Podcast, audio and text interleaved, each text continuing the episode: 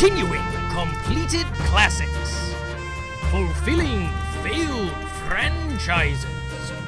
Reinvigorating reviled rehashes. It's the follow-up showdown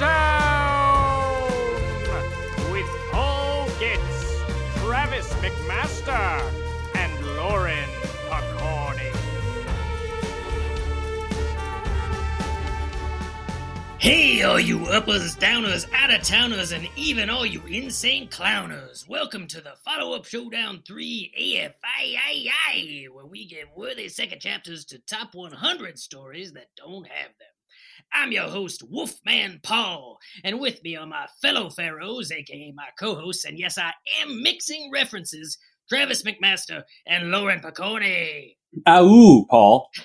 We are a podcast that pitches ultimate sequels to movies without them, and this season we are making our way through every existing sequel to movies on both versions of the AFI Top 100 Movies list. Today's subject is 1979's More American Graffiti, sequel to number 77 on the original list, which climbed to number 62 on the 10 years later list, 1973's American Graffiti. And with us today as guests are some returning folk who helped us pitch against the 50s as told by the 70s. So let's see how they do with the 60s as told by the 70s.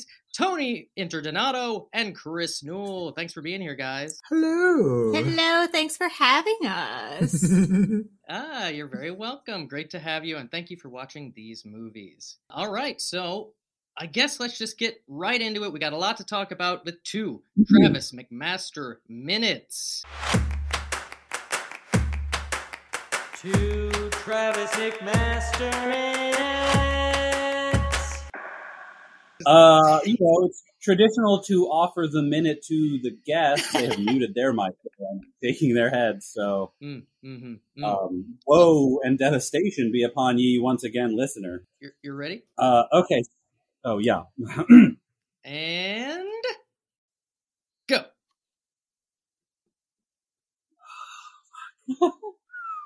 So it's Are you doing? I'm going to start over. Is this a minute for the original and a minute for the sequel?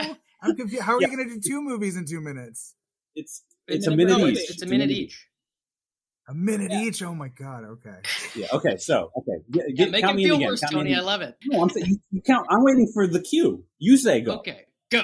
It's American Graffiti takes place over the final night of a group of friends on the last day before they disembark high school for college.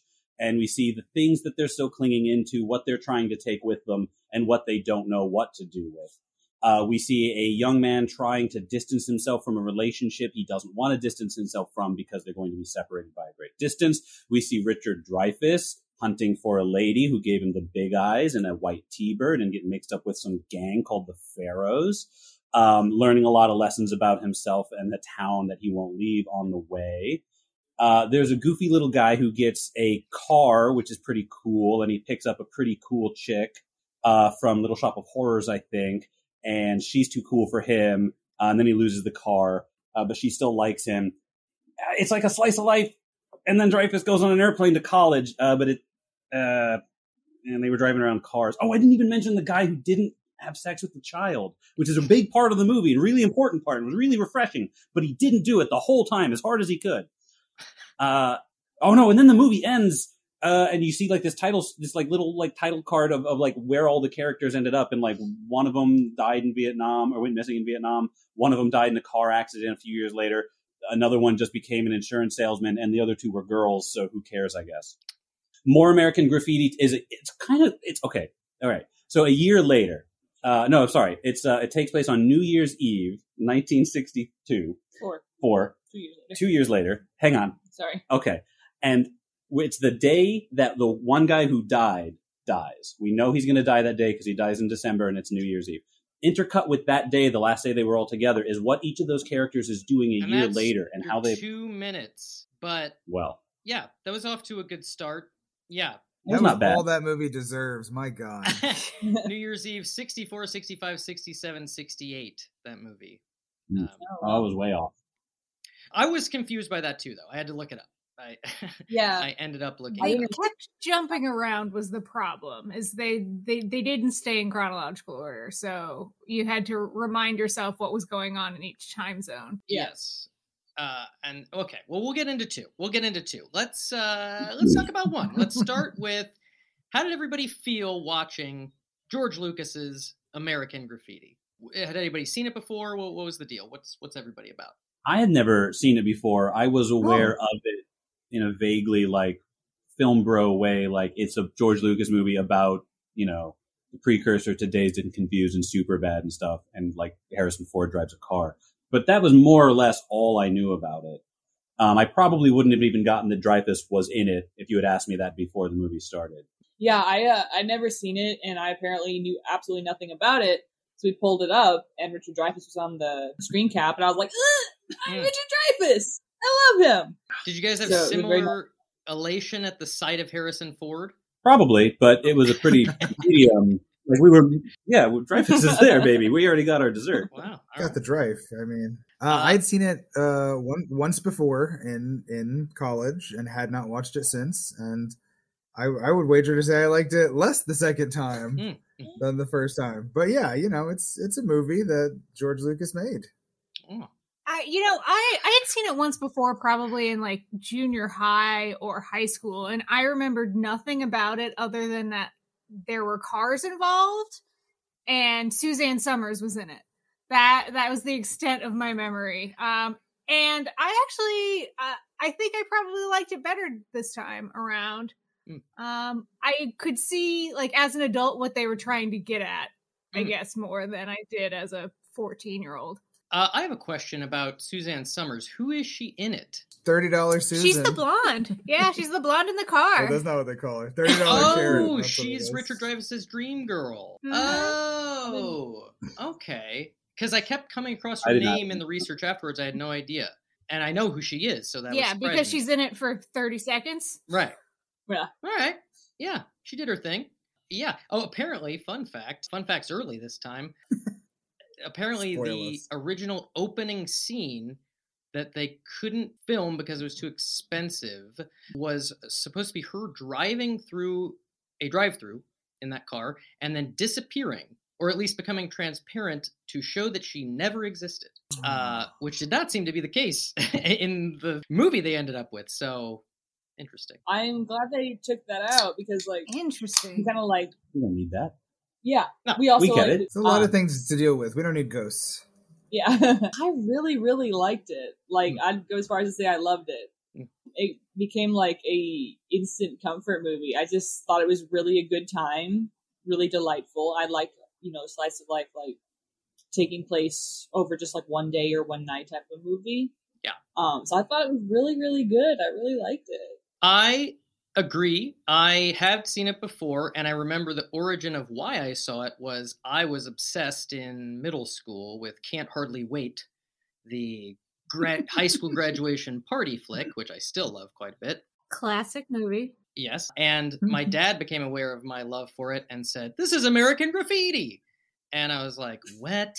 And then he made me watch it. And I, at the time, was probably more fixated on why it's not as good as Can't Hardly Wait. But yeah, I still remember liking it, and this time I would say, ultimately, like Chris, I liked it more. My major note really just has to do with how, messed up the time period was for, like, sake of that girl having the affair with the teacher and stuff like that. You know, a little more pro ladies, a little less pro guys would have been nice, but I did enjoy myself. It was a fun movie. Ron Howard's character was a dick. He was. And not to jump ahead, but even worse in 2.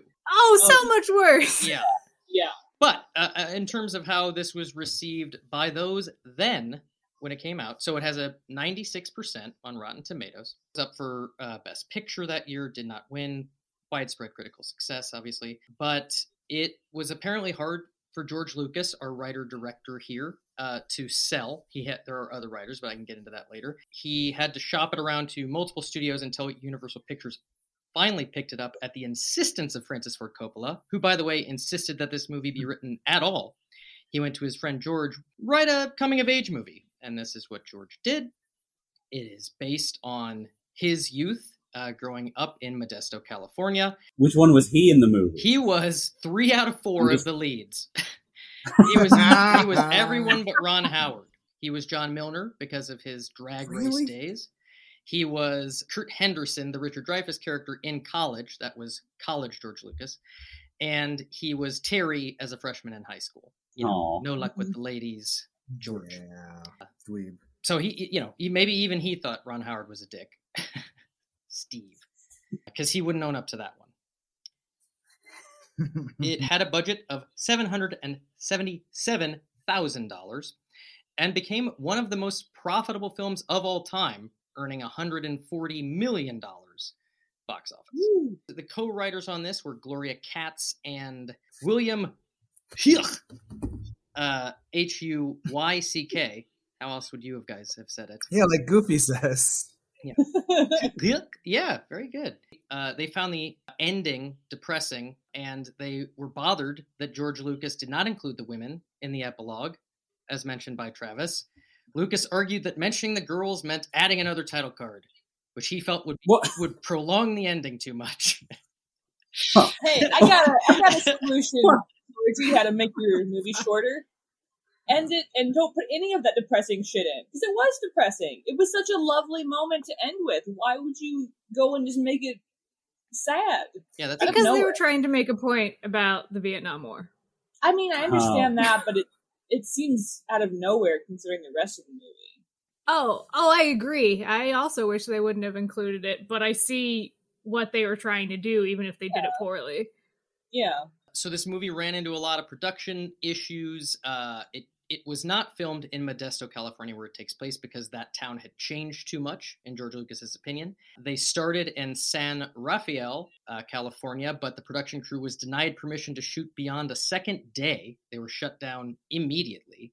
And then the rest of the production was moved to Petaluma. All that said, it took 28 days to shoot. That seems longer than I would have guessed. Well, they shot the movie, and this might be why, in sequence, at George Lucas's insistence. So as the filming went on, the actors grew more tired from the shooting schedule, and thus the characters would look more tired as the late night went on. Cruel, but effective. Yes. I mean, yeah, I don't know. I didn't find myself saying during the movie, like, wow, they really seem more tired. That's true. They really do seem more tired now. Yeah, I can't say that I noticed that. Okay, so yeah, I had to look it up and check. Yeah, it just fully deserves its title as one of the most profitable films of all time, because that is not adjusted for inflation. $140 million on a budget of $770,000. Wow, no wonder he got to make Star Wars. Yeah, exactly. Yeah. I mean, people love nostalgia. It turns out he got carte blanche after this for sure. But apparently, before it was released, Universal thought so little of the film. They sort of just agreed to do it to satiate Coppola that they shelved it for 6 months before releasing it, and were as mind blown as anybody that it made so much money. Wow, it was such a success. That's so wild that they did that again with Star Wars, and then he again turned that thing in. I'm surprised George Lucas is at all as chill as I have ever seen him. He's only ever been chill, because every story about him that is not like, and then he became like a bajillionaire, is like, yeah, and then everyone just looked at him and went, no, boo, gross. That's how we got Jar Jar, though. So love Jar Jar. Mm. So let's see, what's some fun? I got actors' notes. When Terry, played by Charles Martin Smith, pulls up at the Vespa in the beginning and crashes right away, that was an accident. He genuinely lost control, and they left it in. It's one of my favorite moments in the movie. Probably my biggest laugh of the movie. It was really well done. Because it's natural. Yeah. And so perfect for Terry. Okay, so let's maybe go around. Who's everybody's favorite? Mine's Terry. Terry the Toad / Tiger. I mean, I really love Richard Dreyfuss. I love watching Richard Dreyfuss. Kurt, yeah. Well, I don't love Kurt as much as I love Richard Dreyfuss. I like Kurt fine. He had an interesting enough story. I liked old Deadface, Milner. John Milner, yeah. John Milner. Because he opens the movie as like, wait, what's up, everybody? I'm obviously scummy. and then he's cruising to pick up chicks, and he picks up a tween, like a 12-year-old, and he just spends the rest of the movie going like, ugh, how do I unload you? Gross. And she's not quite throwing herself at him, but she is kind of going like, hey, mister, aren't you going to kiss me or something? And he's like, get up your nose with a rubber hose. Get out of here. And then he's for 90 minutes. Yeah. I'm holding back every instinct to just unload an avalanche of shit on this movie because it seems like I'm the only person who doesn't like it. Maybe I only like my slice of life in anime form, but no, I don't like any of them. You got like the fucking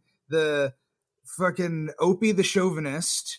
You've got race car rapist. You've got date rapist in glasses, and then the girls. Oh yeah, and Kurt's there too. He's wearing a plaid shirt. He often has a line in scenes. Mm. And then he leaves town forever. Like, what?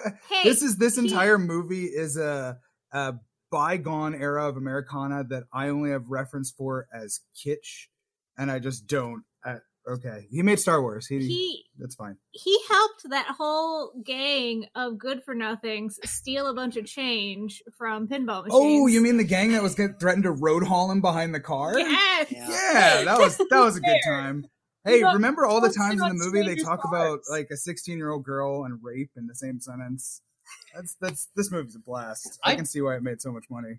I just want to let it be known to any listeners who might remember Tony's hatred for Grease that I did check. I checked with you guys if it was okay to do this movie because I didn't want to like make you suffer. When we were watching them, I was like, damn it, Paul. First you made us watch Grease. Then you made us watch this. He must hate us. Well, Star Wars is coming up. Maybe we'll have you back for that. You like that? You just said you did. Yeah, maybe. Yeah. I'm really earning my spot here now. So I did want to bring up, though, like the car culture to me was interesting because I grew up in a town, Laura in the same town, where cruising was the weekend activity. Yeah. In the 90s, people still did that shit in Benton, Arkansas. There was a single road in downtown Benton called Military. And you would literally just do fucking loops. Like, just, it's like a mile and a half one way down Military, turn around in the fucking grocery store parking lot, go back down the other mile and a half. That's what people did with their weekends. Yeah, I was thinking about during the movie, I remember there was a sign on Military that said no cruising. Wow. You weren't allowed to do it. It was illegal. But you did it anyway. I didn't. I was a child. Good. Go home. They might have meant something different, too. This was a small town, or no? Yeah. Okay. Quite small. My guess would be cruising still happens in small towns. I think it's indicative of little to do, and probably in the 60s there was just a lot less to do. But the cruisin' culture was specifically what Lucas wanted to capture most in this movie, because that was his youth. And I mean, I think he did a fine job for a movie that's about people sitting in cars. Like they did a decent job of it. Because it's difficult to film, like how, and I was every single time I was like, how are they going to talk to that person? It's literally they're just going to scream out the windows. Oh yeah, yeah. I like how many conversations happen that way. And then like it was the equivalent of hanging up when they just drove away, and that one guy was like, hey. I like the usage of music to like move the movie along like that like just the DJ throughout the film was a nice like channel to like just move the story along. So Wolfman Jack was a real DJ, a real iconic figure, and that was him that George Lucas got for this movie. And fun fact, George Luke, in gratitude for his performance, Lucas gave him a fraction of a percentage point of the net profits, and this ended up being enough money to give him a comfortable income for the rest of his life. Wow, that's the dream. Yeah, George Lucas is a cool dude. He's a cool dude, everybody. I'm saying that. Just look briefly in the 2000s, I stopped saying it. But he is a cool dude. It is widely assumed that Ron Howard was cast as Richie Cunningham on Happy Days due to the success of this movie, because The first song in the movie was the Happy Days theme song. Yes. Also, we've said this so many times because we've done so many movies that this is the case for, but this is one of the first films to use period popular music in lieu of an orchestral soundtrack. I think this is the third movie. I didn't know that. Yeah, Easy Rider was another one. I mean, they're, you know, we're doing a lot of that era in this season. I mean, it's effective. It's expensive, but it's effective. Yes, and supposedly a big turnoff for the studios that kept turning Lucas down is he had 80 songs written into the script in his initial draft. He cut it down to 40 by the time the movie was made. All Elvis had to be cut. He only wanted one. This is how the original pilot for Happy Days had been shot and premiered, and it wasn't picked up. This movie reignited interest in it, and it was aired as part of an anthology series called Love American Style. And so based on that and this movie's success, they re-upped on Happy Days and added Fonzie to the show. Because that is something American Graffiti was missing. No, they had Milner. I think Milner was what inspired Fonzie. Because they Milner is a clear Fonzie. The second, the first second you see him on film, I was like, oh, that's the Fonzie. Pants and Terry. Like I thought he was like the coolest of the goobers, and I thought he had like a nice car. Well, he couldn't even get a lady to go into his car. Yeah, I'm with you, Travis. I think guy's not the Fonz. He's a proto Fonz, sure. We've knocked out actors' notes. We've knocked out music notes. Now I've got just a few Harrison Ford notes. It's the first time doing this. I'm only including this because of a reference in Blade Runner. He was asked to cut his hair for the film. He refused, stating that his role was too short, and offered to wear a hat instead. So that was the impetus for the hat. In Blade Runner, they wanted him to wear a hat. He refused, so he got a haircut and said, I'm not wearing a hat, I just got a haircut.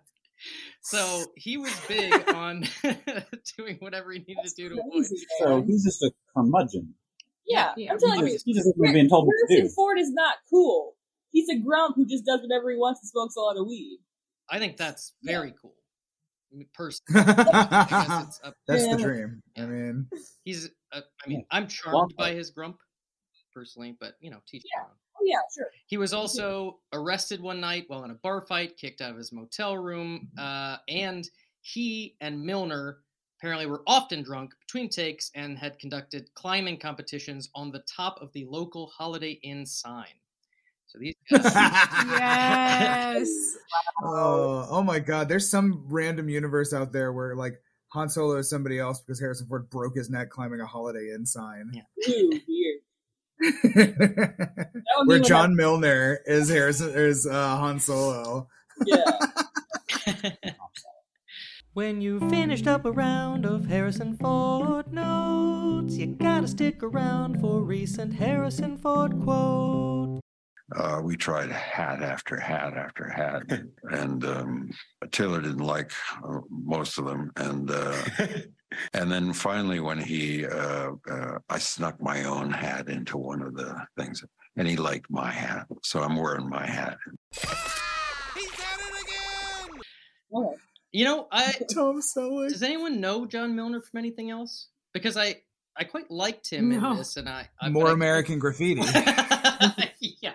Uh-huh. Oh, come on. Is it like the first, like, the last night before everyone gets the fuck out of town movie? Because like you said, there's a bunch of those now. Yeah. And I'm glad that you brought up Can't Hardly Wait, because that was the first thing that came to my head. I was like, I think, as far as I know, that this was the first one that did it this way, with all the stories split into vignettes. Yeah, at least... It's not the last night. Did you guys do the Last Picture Show one yet? Yeah. Okay, but that's not one night. No, that takes place. It's not like they all leave the next day. Yeah. No, it's quite a bit of time. That's what I was going to say about the movie is it felt very. It reminded me of Texasville in the Last Picture Show, but fun and not sad. But I really, really liked American Graffiti a lot. I was surprised by how much I liked it because I'd never sought it out, just because the content was, like Anthony said, just sort of something that was. I don't like in a kitschy way, like in a Back to the Future 2 way, like in a John Waters way. That's going fine. To the Cafe 50s. Yeah. It makes me think of that episode of Community of like, and then the people get scared and they seek the comfort of a pre-racial America. Like that's the audience for this film. Yeah. Well, okay. I guess I'm going to not continue to endorse it too much right now then.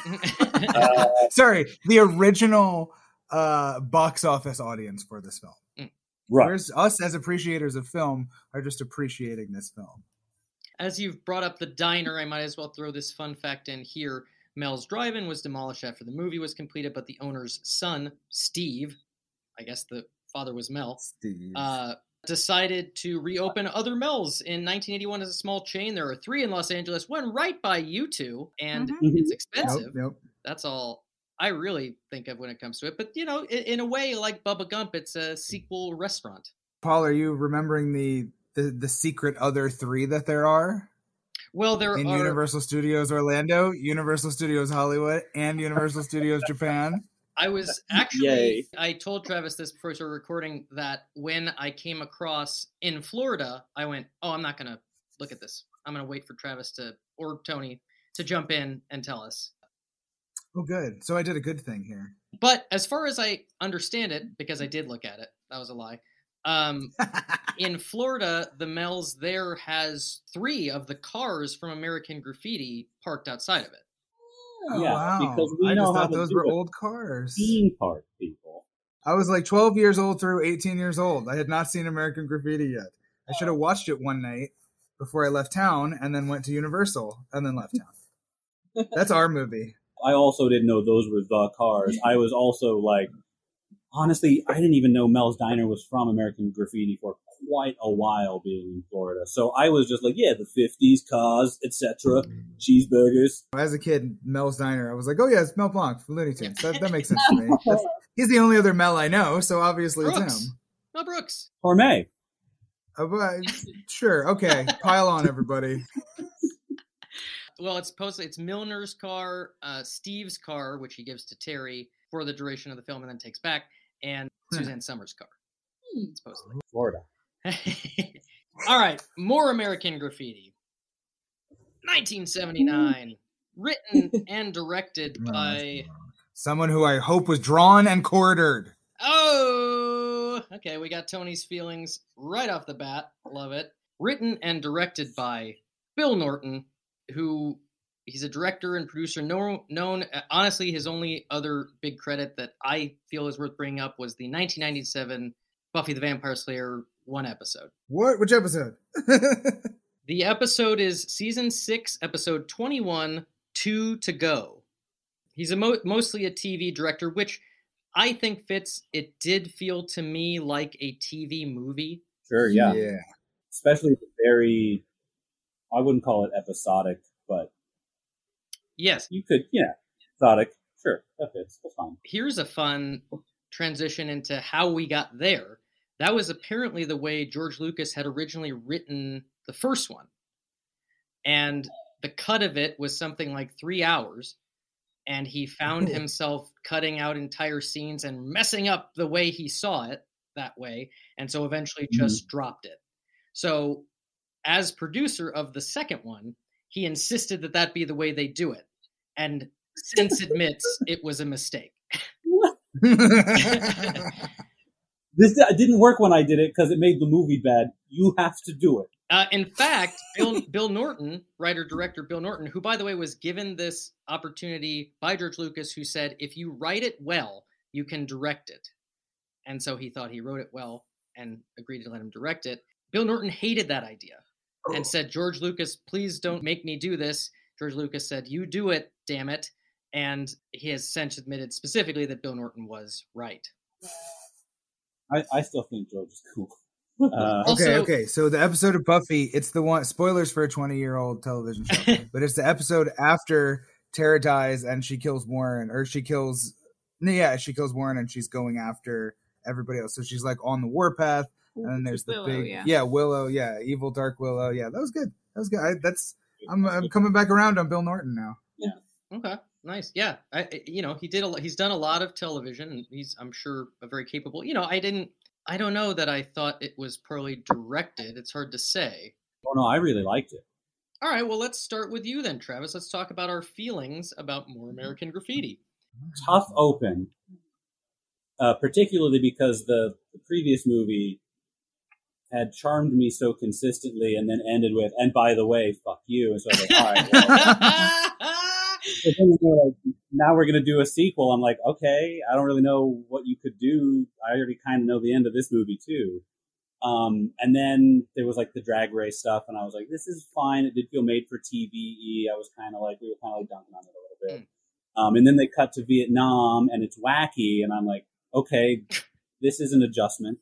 I understand that MASH was a thing, and that Vietnam was so on our minds that I was like, there was all kinds of Vietnam content out in the day, and I don't think that maybe it stuck out quite as bizarre and harsh in that year as it did this year, seeing it treated that lightly. So that kind of turned us both off a little bit because we didn't know how to grapple with it.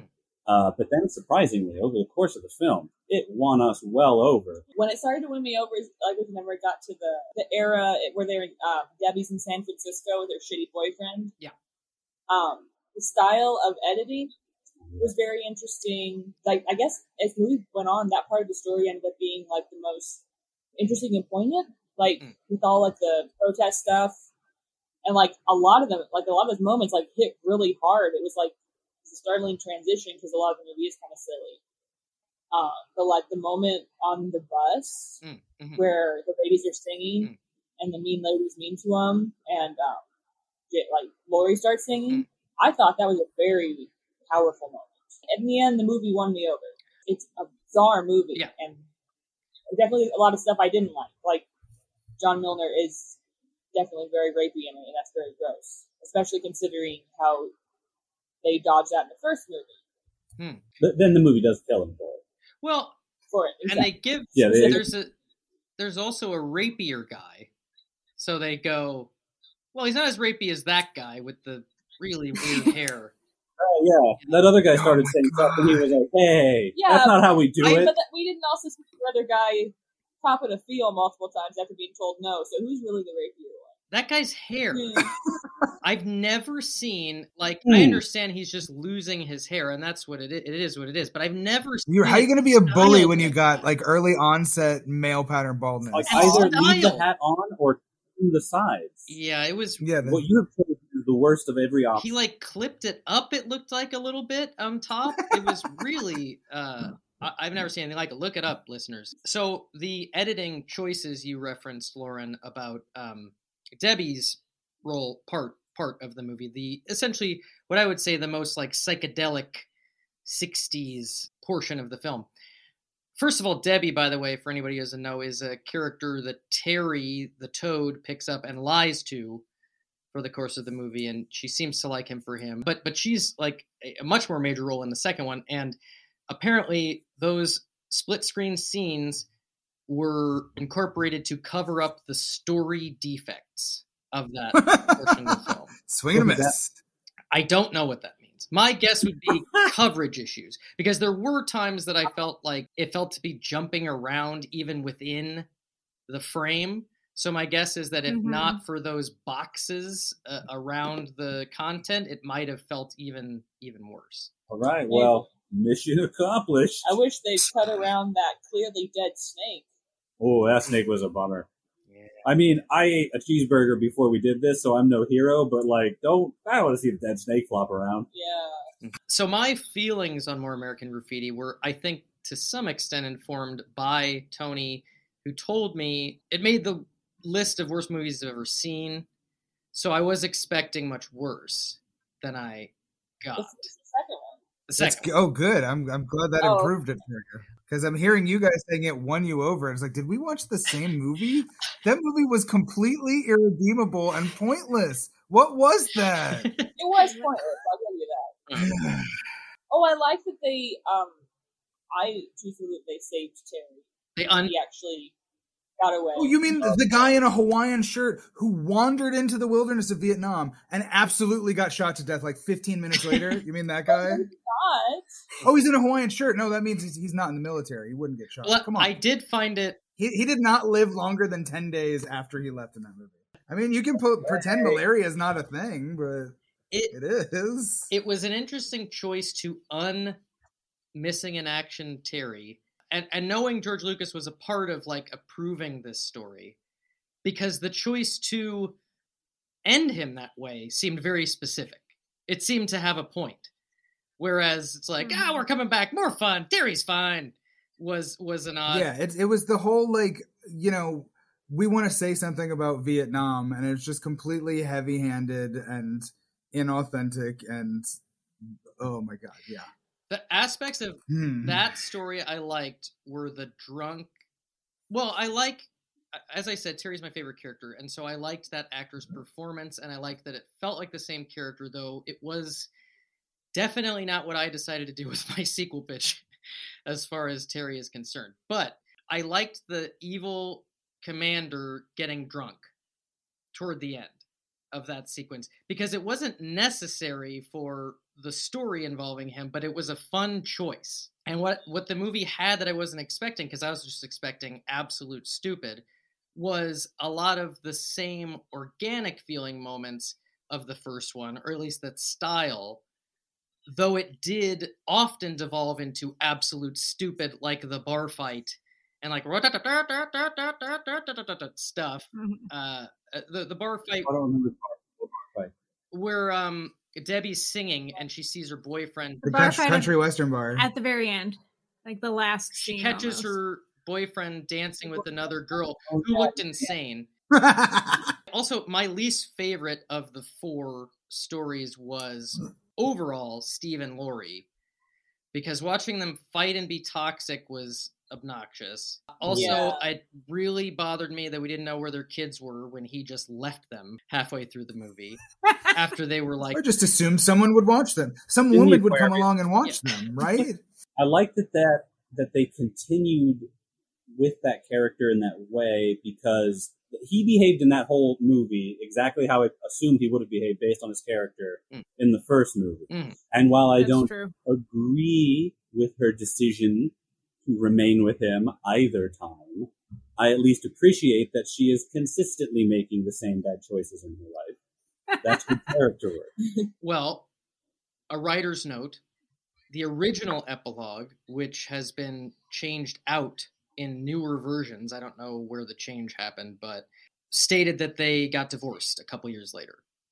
And then it got changed at some point to just say she works in community service instead, because they do the titles at the end for this one as well. Seems weird to like reunite them and then go, but later, secretly, off screen. They should break up. I think we but see, they had to force them to become radicalized, though. That was the whole point of their story, was the radicalization of them being Republicans to whatever. How dare you arrest us? We voted Republican. I did like them trying to undo as much as they could all of the fallout from that final title card, even giving Milner like every single day of December they could before they had to kill him. Yeah. They're like, technically, it still counts. And in terms of the way they killed him, the way it's shot, where he's driving over the hills and you just sort of see probably the truck that's going to do it in the distance swerving a little bit, that was pretty cool. They didn't and I was worried they were going to do something heavy-handed, like add a sound effect, like leader of the pack, but they didn't. Like, the bus is not the bus with the country western lady. Like, that Debbie. Wasn't the bus. No, they're in a van. They're in, like, a VW bus. Okay. I did think for a second that the van that ran into and killed John Milner. Oh, that was another one specific detail I did like, was don't hit those trash cans. The continuing that bit of the people in that van saying, don't run into that, and then they'd run into it. Like, that was a fun thing. Don't hit that drag racer. Okay, so that sequel cost 8 times as much as the first one.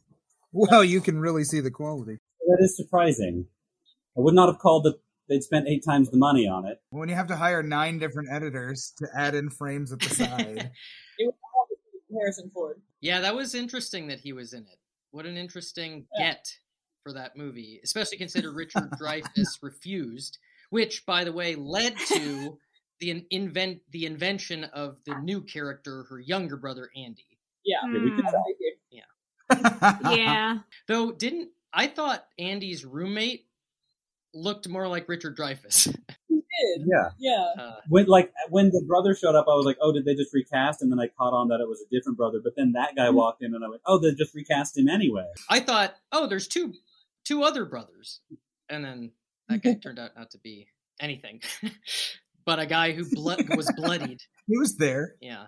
Though George Lucas commented that it made all of 10 cents, this film. It actually made money. It grossed $15 million on a budget of $3 million. George, it made no sense. Hey! I'm just wondering how much of it is my modern cynicism with when it was produced, because, like, one, I didn't super love that it was just this kind of grotesque waiting game to see how and when two of the main characters were going to die. Like, I feel like I was sitting there the entire 2 hours of the movie being like, oh, it's that helicopter. Oh no, it's this race. Oh, you know, and like every time I was just like, oh no, they're going to make us wait till the end. Yeah. And they did. And then we didn't even get to see a good death scene. And so, you know, like, come on. Yeah. I probably would have liked it if I saw it at the time, but so much cinema and media has happened since then that I'm just like, ugh, yes, I get what you're trying to say about Vietnam. Fuck off already. People at the time didn't seem to like it. It has a 20% on Rotten Tomatoes. So it's timeless is what you're saying. Yeah. It is considered one of the worst sequels of all time. Wow. We've watched some worse sequels. That's validated. I'll say that. Yeah. Oh, and I like Texasville? I absolutely hated the editing.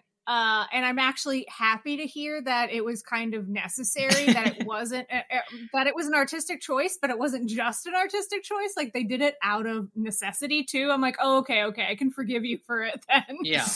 That quarter of the film was definitely the one that seemed the most erratic. I mean, they were all shot differently, technically.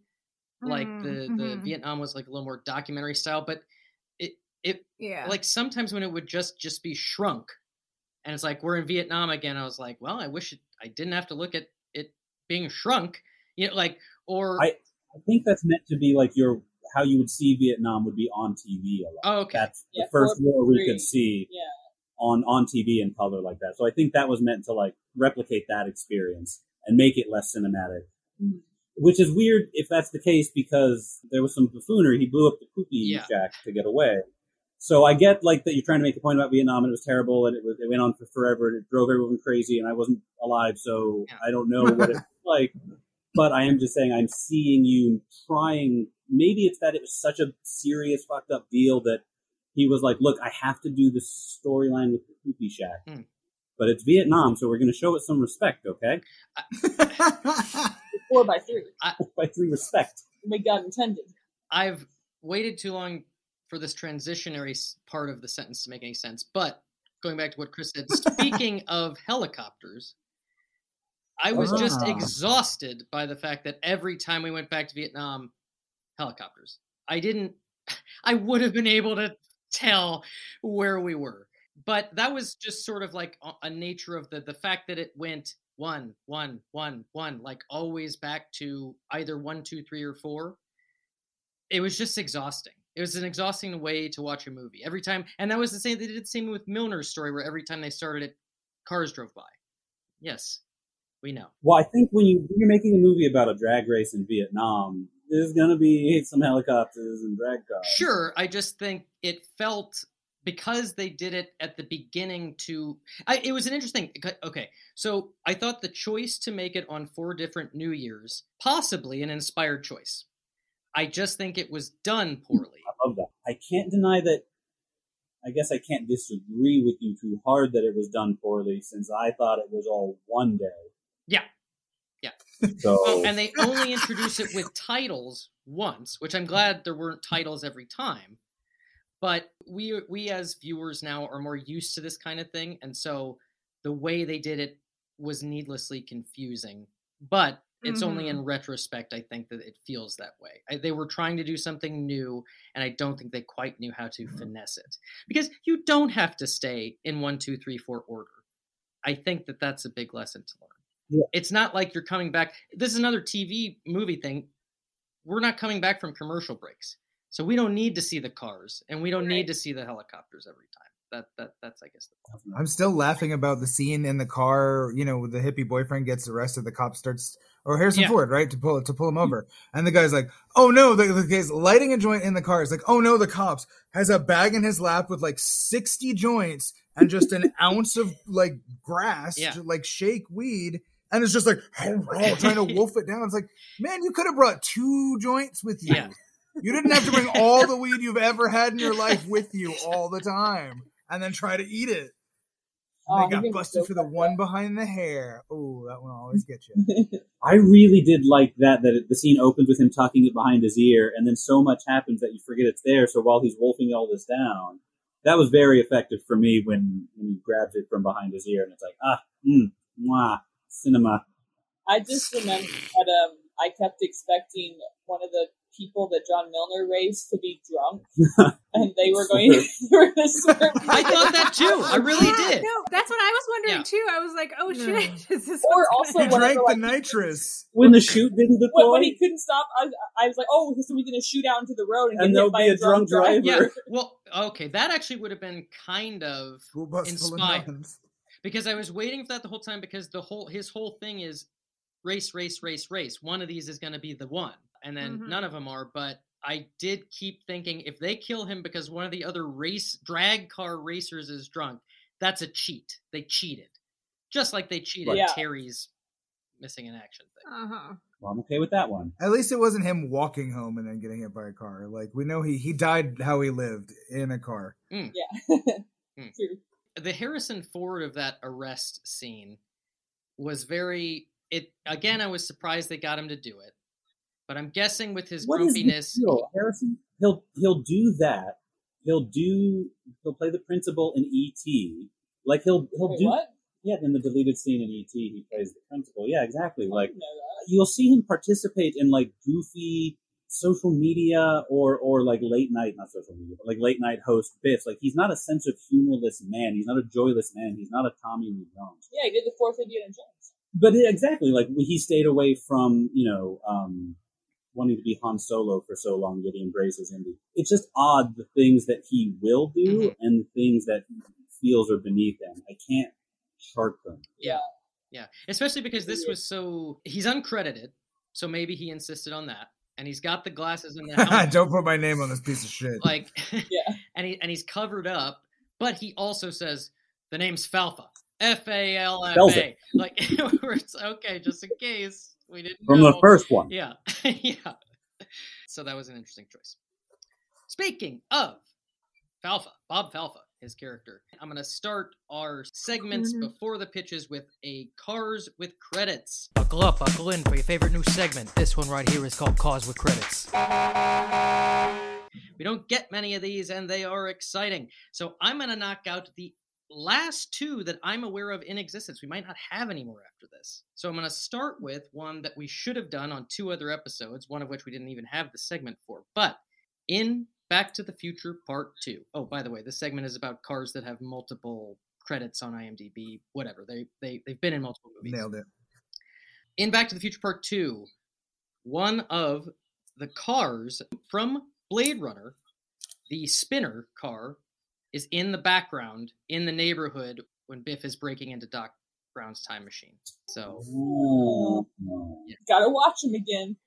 Better watch Blade Runner 2049 and all 3 Back to the Futures just to check. So given that, I believe it is a car that makes Soldier visually in the same universe as Blade Runner, Back to the Future Part 2 as well. Blade Runner universe just keeps expanding, because Alien is also included in this universe. This is. I'll bet you we can get Total Recall into this. This is a Marvel-level franchise. But the reason I'm bringing up Cars with Credits on this episode is the 55 Chevy that Bob Falfa drives in American Graffiti is also used in the movie Two-Lane Blacktop. It also plays a 55 Chevy. Yes. Two-Lane Blacktop? 1971's Two-Lane Blacktop, Travis. So actually... Oh, no. We all know what year it came out. We're obviously all familiar with Two-Lane Blacktop. I'd like to see you run Cars with Credits better, Travis. Thank you very much. All right. Let's move on to Lauren's Picorner. Time once again for the Picorner. Wasn't too fond of the last one, but I suppose it's about what she wants. My God, what have I done? This is a pretty new segment, so if anybody doesn't know what's going on, Lauren is going to recast this, well, American Graffiti, the first one, as a reboot. Ooh. So who would play these characters now? So I tried recasting Wolfman Jack. I'm not crazy about my choice. I'm going to start there. Wow. I said Joseph Gordon-Levitt. Interesting. Oh. Okay. Because I Joseph Gordon-Love him. For Carol, I have McKenna Grace. Oh, yeah, sure. Yeah. She's a little girl. Okay, yeah. Yeah. A proper age, yeah. Yeah. Debbie, I have Dakota Fanning. Oh, okay. And these are all a proper age. I looked up the act and stuff. I like Dakota Fanning. Mm-hmm. Yeah. Yeah. Lori, I have Chloe Grace Moritz. Okay. She, from Sucker Punch. No, from Kick-Ass. Oh, okay, yeah. Mm-hmm. Terry, I have Will Poulter. Oh, okay, yeah. The guy who looks like Sid from Toy Story. Yeah. Yes. Yeah. Yeah. Oh, that guy. Okay. Yeah. Yeah. John, I went back and forth, but I went with the person who I thought would have good rapport with McKenna Grace. I went with Taryn Edgerton. Oh, perfect. That's my favorite so far. Yeah. He's an excellent Milner. And yeah. Steve, I have Freddie Highmore. Oh, yeah. Do I know who he is, too? Bates Motel. Nice. Yeah. Nice. Okay, yeah. Okay. Yeah. No, I'm not going to do that. Yeah. And for Kurt, I have Paul Getz. Yes! Oh, boy, this is a big breakout for me. I'm too old for the role, but... Yes, but I so was he. Yeah, so was Taryn Egerton. He was fun, yeah. Yeah. I made an exception just because his mannerisms remind me of you so often. Mm. And I think you could really do that role very well, too. Thank you. Thank you very much. Yeah. But I was going to say, he's my least favorite. He just has a shitty attitude, in my opinion. And he's also, he plays his ex-girlfriend a little too easily. Not a fan of that. Yeah. Yeah. Oh, yeah. Yeah. Well, like I said, I like Richard Dreyfuss. Right. Yeah. I like perfectly fine. I understand the function of Kirk. Yeah. I like that the movie sort of tends pull around and yada yada. Yeah. I like Richard Dreyfuss. This is not an argument, by the way, Lauren. I'll take the part. Thank you.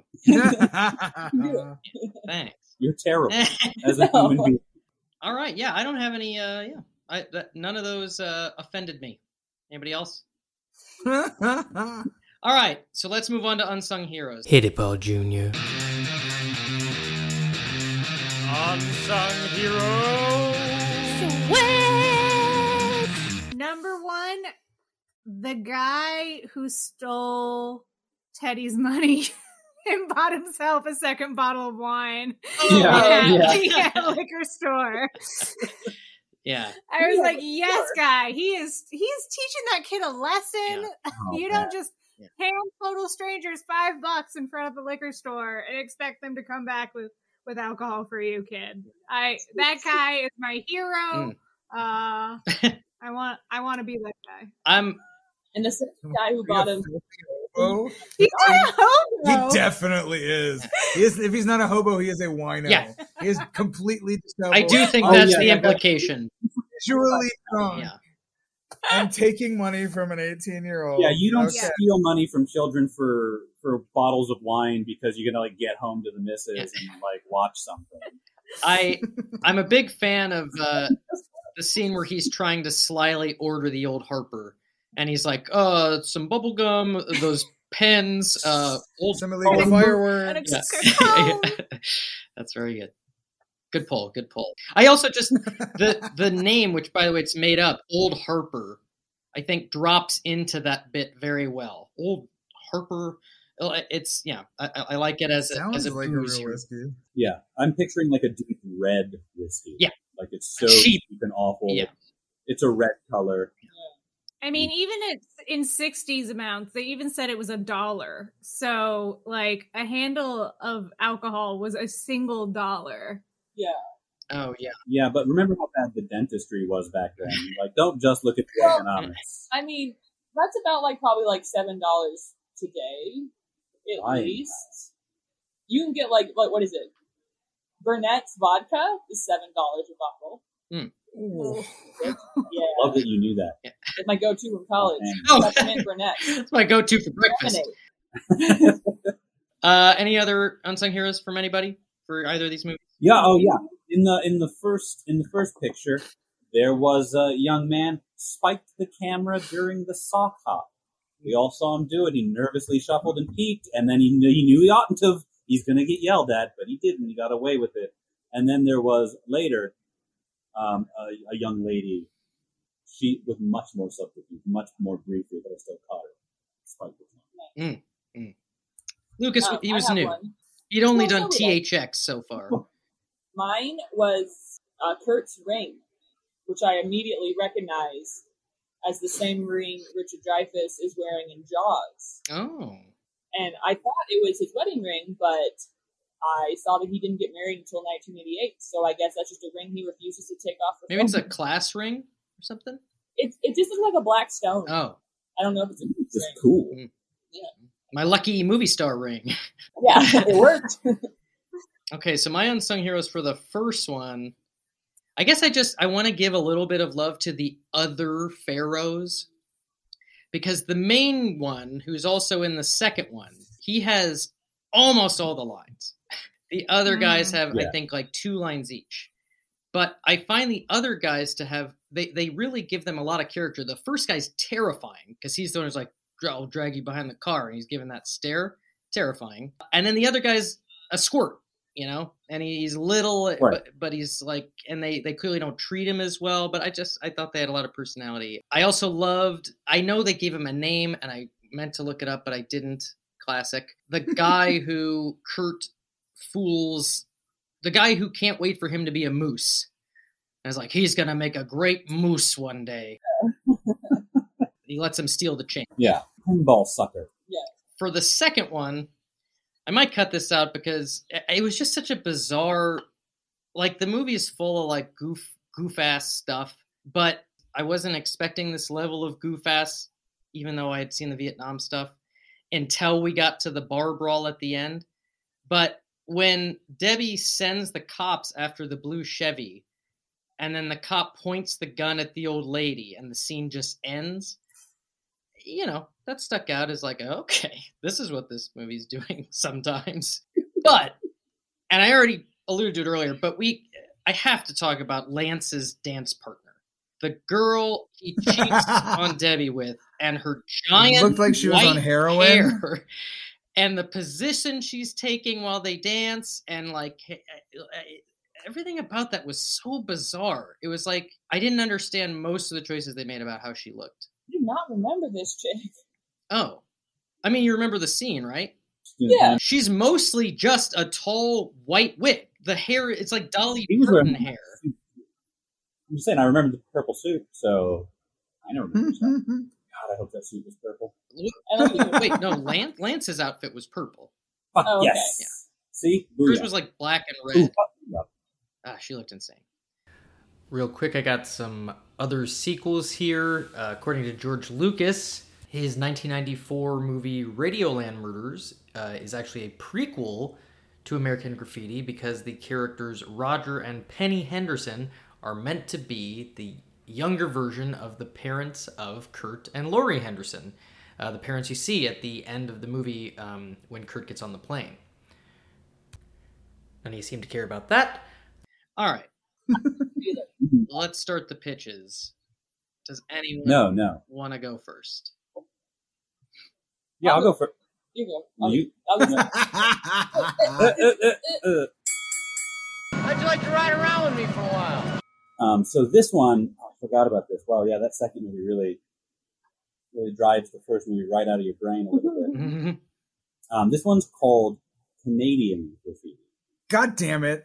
And this would be 20 years later, so 1994 is when it would have come out, but it's set in the early 80s. Kurt's book, American Graffiti, is a minor success, but successful enough that the folks at home have invited him back for Kurt, whatever his last name is, Dave, to give him the key to Henderson, to give him the key to the city or whatever. So we'll spend the day with him as he cruises through his town in a sensible Chevrolet rental, visiting his old friend the day after. So we'll be spending the day in this town as his celebratory day is being dismantled and everyone's kind of like, all right, it was good seeing you, buddy. Hit the road. We catch up with a few locals who might be around. The remaining Pharaoh boys work at a car rental place. Buddha left in the 70s. Carol is fulfilling the DJ role by spending her day on the CB radio that was big in the 70s, narrating the festivities and dropping nuggets of information about the previous day, a very well-received speech that everyone keeps mentioning that we never get to hear, a confusing parade, but we never get any details about why everyone found it confusing, and an in memoriam for Milner that used a photo that no one has ever seen before. And so just like the first movie, we just kind of like float through this day and we see the way his life was brighter when he was a boy, the way things have changed, and how bittersweet those changes can be. But like the first film, we end on a high with Kurt headed back to Canada. The in-flight PA system chimes, but instead of the captain, we hear Carol on her CB, wishing Kurt well and reflecting on how things have changed. We see the photo of Milner in her home with the stick shift topper that he gave her, as they remained good friends until his death a few years ago. Five. Nice. Well done. I liked it. Does absolutely everyone have a pitch, or are there any joint pitches? Yeah, I believe there are. Okay. So I'll wait for my fun fact breakup. Okay. Okay, great. Absolutely love the reception that got. We can't give away who we're going to vote for. No. I just think the success of a pitch is when the producer asks the team about the rules of the work. That's how you know you can get the green light. The vibe on this particular franchise thus far has me very worried about my pitch. I'll tell you that, Travis. So I think we're in a heavy room, and we're on Squadcast. So there's a lot of heaviness to the tone of things. So I wouldn't worry about it, buddy. I'll go next. You don't believe me. Okay. All right, baby. Here we go with another call out of the station. Can you dig it? So I'll do the title first. I usually have the last. It's called An American Graffiti Reunion. 20 years later, the cast of 1962 reunites for their milestone high school reunion. Our story takes place over a day, just like, before. Kurt arrives back in town from Canada and is immediately met with the familiar radio sounds of Wolfman Jack, now spinning the greatest hits of the 70s to present, which continues once again throughout the movie. Laurie and Steven broke up not long after the summer of 62, because of course they would. They were terrible together. But they and Kurt stay close at the reunion to reminisce and remember their buddy John Milner.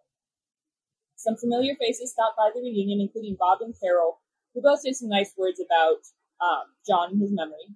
Still no sign of Terry the Toad. Kurt goes on a nostalgia tour of his hometown, his head turning curiously at every blonde he sees, but none of them are the lady belonging to the white people. Wow. Kurt all this time later, that guy. Move on! Kurt winds back up at the old radio station. He strolls in to say hi to an old friend. Hey there, Toad. Missed you at the reunion, buddy. Terry the Toad was found and rescued from his tour in Vietnam in 1967 and has secretly taken over the persona of Wolfman Jack. The next morning, Kurt catches his flight back home to Canada and looks expectantly down at the road below. He smiles. Not a car in sight. Nice. Yes. Nice. That's the sequel they should I'm anticipating a lot of crossover in our pitches. So what order do we vote in again? The order we pick. You're just right, Lauren. It's fine. It's not a real question, Paul. I'm doing a bit. The listeners get it.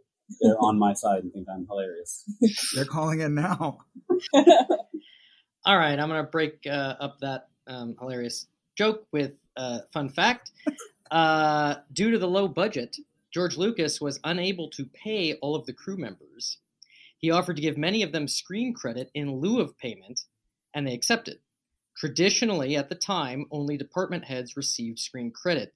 Giving screen credit to so many crew members has now become a tradition, which is why closing credits are as long as they are now. Because of American Graffiti? Yes. because of George Lucas' lack of budget. That's crazy. Accidentally. For a reason, but I mean, ultimately it is good because it's good to have all those names on the screen. Yeah. They worked on it too. Yeah. Any takers for next? Oh, mine's absolutely unhinged. So if you want to okay, go first. Sure. It's very important that I reach this girl right now. I don't care about any of these characters. And I felt there is no need to further their story at all. What I liked about American Graffiti, the parts of the movie that really reached out to me, was not the story or the characters. It was the aesthetic. It was the Americana. It was the fact that this movie holds a moment in time of this small town for these kids, which is a huge fucking ordeal for them, but ultimately it doesn't mean anything. So my pitch is move away from Modesto, forget about literally everyone in the first movie, and have like an anthology second movie. Pick another fucking town in Jersey or Pennsylvania or like Maine, and it's the exact same fucking movie, but for these kids instead. And I haven't even thought that far as to what the plot would be, because I don't know what those kids' lives are like in 1962 or 1963 or whatever other year that we decided to choose, 65, 66. But just have that same moment of time with a totally new crew of characters. And you could still call it American Graffiti, because the name is meaningless, but it's also what it is. This is the graffiti of America, and let's showcase other totally useless characters and stories, except for, you know, really shining a light on this moment of time. Mm. I would watch the shit out of that. That's great. Best pitches I've heard. That's one of those pitches that as soon as you started, it's such a great pitch. It seems in retrospect so obvious. I can't believe all of us think of that. It's amazing. Make dozens of movies like that, and they would all be interesting. Yeah, different parts of the country. Any kind of that's great. Hmm. So if you guys want to pitch, nice. Shit. All right. That's okay. I'll go. Mine's, like I said, mine's absolutely unhinged. I was going to. I think that'll make a better closer. Right. I should have let Chris go after me anyway. Yeah. Okay. Mm. Sorry if that's okay, Tony. You'll have to sit through more of, you know. Yeah. Even more of it. Yeah. My fun fact to break up these was, the cartoon movie poster for American Graffiti was drawn by longtime Mad Magazine artist Mort Drucker, who ended up also doing the artwork for American Confetti, a parody of the film in Mad. Nailed it. Did he do Detroit Rock City? He did not do the Detroit Rock City poster, but he did do the Mad parody for Detroit Rock City, Detroit Rock Sissies. Nice. Yeah. Can't keep that guy down. Okay, here's the thing, Travis. I think all should try to keep an understated reaction to pitches until the end. I think that's not a problem, because now I'm just... Oh, we do notes during the recording. No, yeah, that's on Travis? Yes, absolutely. I sort of feel like maybe people should be having more of a reaction after some pitches. Well, I understand how you feel... There was a lack of gasps. Yeah.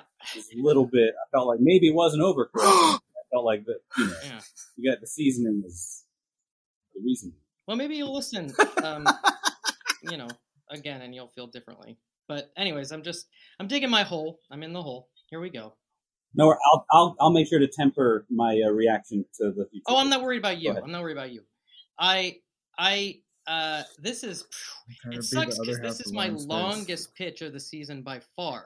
So I'm really, I'm dreading this. Okay. What about my face? What? I'm on the dividing line, and I only see half of my face, but the other half is yours. So I'm trying to match this side of my face with this side of your face. Wait, scooch over more. Dude, give me like a half a nose. No, other direction. No, sorry, Lauren. There you go. We're not a part of this. Here, let me take a photo. Oh, we'll take a picture. Okay, got it. Okay. Just send it to me. I'm curious. All right, Paul. All right. You guys ready? My only preface here is that I did not hate Steve as much as anybody in the first American Graffiti. I blamed his issues on being a youth in 1962. So, sure. Yes. No, I hear you. Okay. 1979. Steve and Lori, now married, mill around as co-workers in an insurance agency. They're co-workers. We watch Steve break up a game of street hockey out in front of the shop, then go back inside, Wayne's World style hockey. Moments later, in walks Terry the Toad Fields, their old friend from high school who has been missing in action as a prisoner of the Vietnam War since 1965. Steve and Lori are stunned. The Go-Go's We Got the Beat kicks in as the opening credits roll. 1982. Oh, that's a really cool image. Well done. The night of their 20-year high school reunion. Lauren, looking at you. But it's 1982. We see Steve and Lori in their home getting ready for the evening, which they, as popular alumni, have helped to plan the 20-year reunion. And we meet their teenage kids, John, after Milner, and Gretchen Bolander, who are playing Atari video games. Lori unplugs the television and insists that they get ready for their own high school homecoming dance. It's established that Terry has been living in their basement since his return. The kids know him as Uncle Terry. After being reminded of curfew, John and Gretchen razz their parents about being no fun, refusing to believe that they were ever troublemakers in their youths. Steve, Lori, and Terry head to the reunion while the kids head to the dance, and our diverging storylines begin. On the way to the reunion, they pass what used to be Mel's Drive-In, and it's now a TCBY yogurt shop. They complain about things getting worse in the world. So Steve and Lori's storyline. I'm going to go story by story. Theirs is all about proving themselves to still be fun, despite having grown into some rather conservative parents. First, they agree to join some folks into going to a disco after the reunion. We see their lame dance moves. This same group declares the place dead and invites them to keep the night going at what turns out to be a swingers party, which they slink out of. Squares. In a last-ditch effort to save face, they decide to graffiti the TCBY. They're caught and arrested. Ending there for now. We're on to Terry's storyline. Terry is lauded as a hero at the reunion and publicly honored, being introduced as Terry the Tiger, which he was never actually called. He feels isolated at the party, with everyone treating him as a sort of novelty, unable to relate to his experience. When Steve and Lori take off to the disco, he declines to go with them. He ends up finally connecting to a janitor working at the school who claims to be a veteran.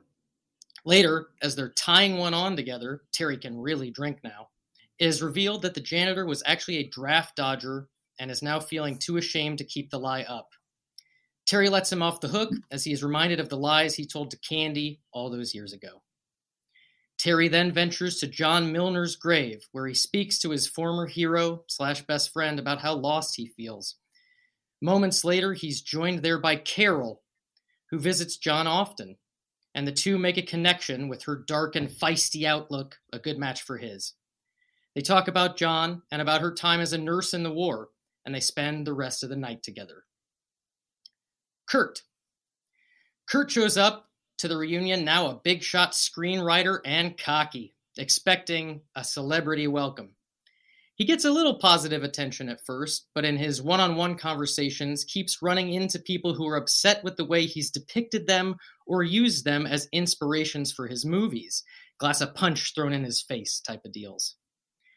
Eventually, he's approached by a beautiful woman that he doesn't recognize, who claims to have had a crush on him in high school. She asks him to go somewhere private with her, gets him into a state of undress, and then locks him into a small room where he realizes that she has loyalties to the still very much in play Pharaohs, who are coming to exact revenge on him for their portrayal in one of his films. Yeah. He escapes before they can get to him, but must quickly find some new clothes. This is awkward and funny. Anyway, he spends the rest of the night cruising his old haunts and realizing how lonely he really is and how much he misses this place. Also, he looks like George Lucas a lot. He's got the beard and the hair. Nice. Sure.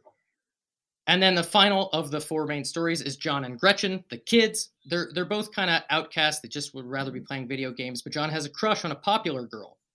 When he asks her to dance, he discovers that she likes him too, and then invites him out with her and all her friends after the popular crowd. Charged with looking after Gretchen, John brings her along to what turns out to be a night of hooliganism. Mailbox baseball, TPing, all the hits. That lands the kids in lockup alongside their parents. On the way home from jail, John and Gretchen admit that Steve and Laurie actually seem pretty cool. And then Steve and Laurie ground them. Upon arriving home, they find Kurt there with Terry and Carol. Kurt thinks he might stay in town for a while, try to pick up some more inspiration. Terry comments that he can take the basement because he's going to start looking for his own place. And I call this American Homecoming. Nice. Okay, yeah. Pretty good for 4 episodes of Happy Days. You know, I say a lot of nasty things about you, Paul, but... They're all true. You know, you write yourself an earnest sequel 9 times out of 10. You always saturate the colors as much as you can and just give it the most honest shot you can. And, you know, thorough, very thorough. And I respect that. The thorough had a little bit of a negative edge to it, but I do appreciate the rest of it. I'm talking about. You know, thank you. I do appreciate that. It's what makes this so painful. So, Tony, last fun fact to break this up. So the climactic drag race at the end of More American Graffiti needed 4,000 people in the grandstand. They were attracted to do it by the promise of free Star Wars Episode 4 A New Hope toys. Ooh! I would have gone for that. Did they get them? Yeah.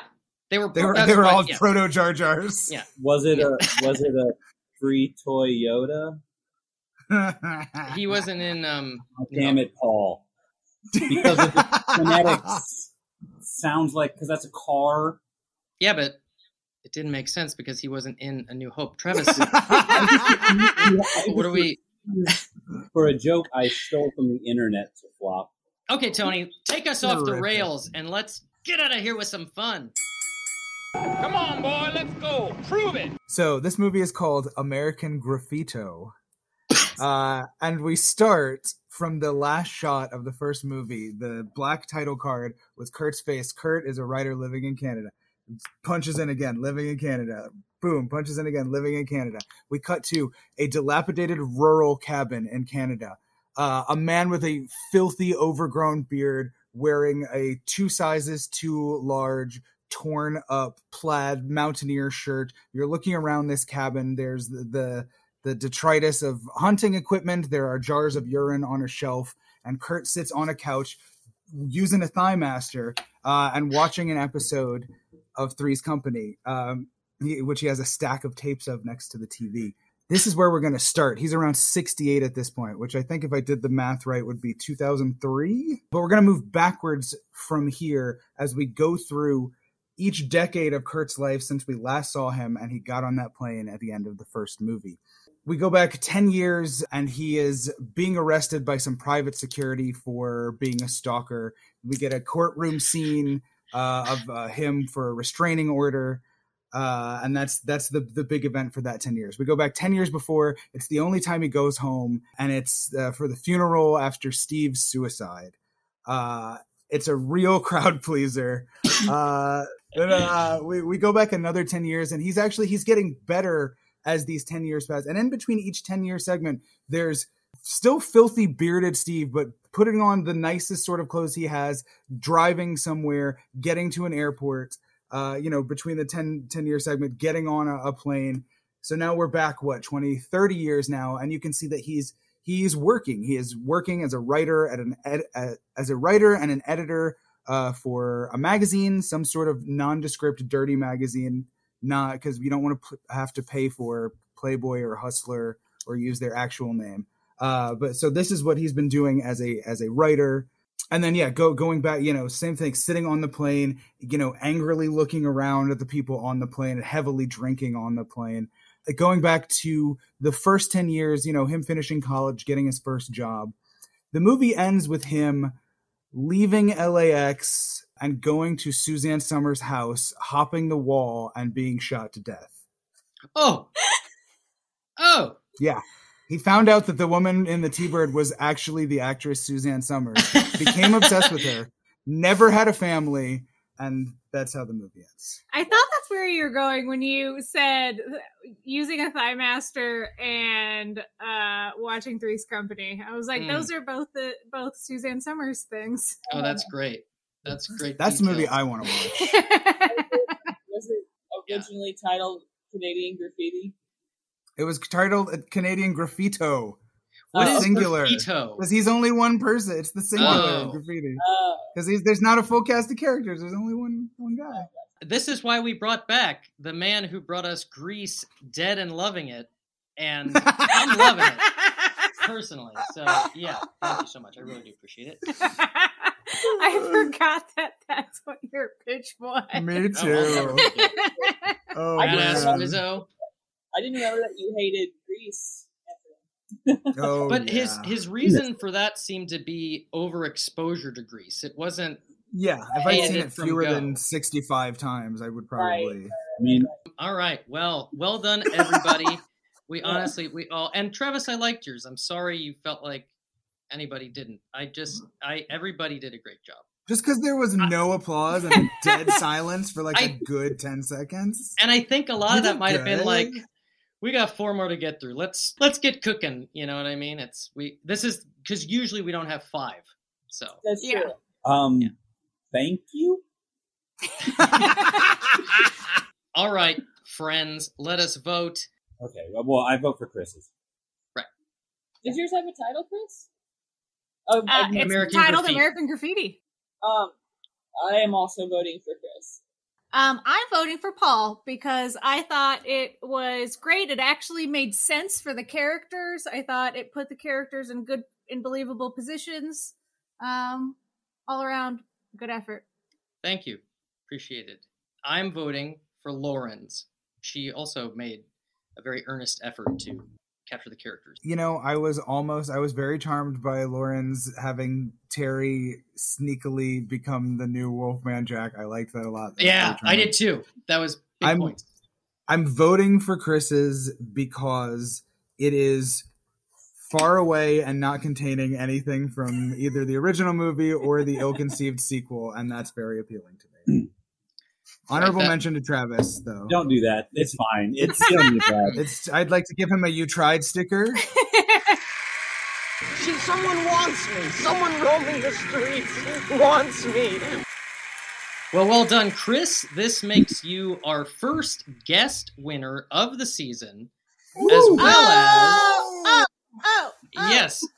well as a follow-up showdown all-star. There are not that many of those, but you have won both times you've been on, and so well done. I am furious about the poster because I have nothing to go off of whatsoever, actors, anything, but I will make it work, and I do think that it was an excellent choice. You look a subway car. And you like New stuff. York in there, like no picture of a sandwich. Oh, right, because she said New Jersey. Okay, I got Jersey. That's something. Jersey, 60s. Oh yeah, Springsteen. There you go. Come on. Literally said New York, 80s. And he goes, oh yeah, New Jersey, the 60s. She didn't say 80s. She didn't say New York, bitch.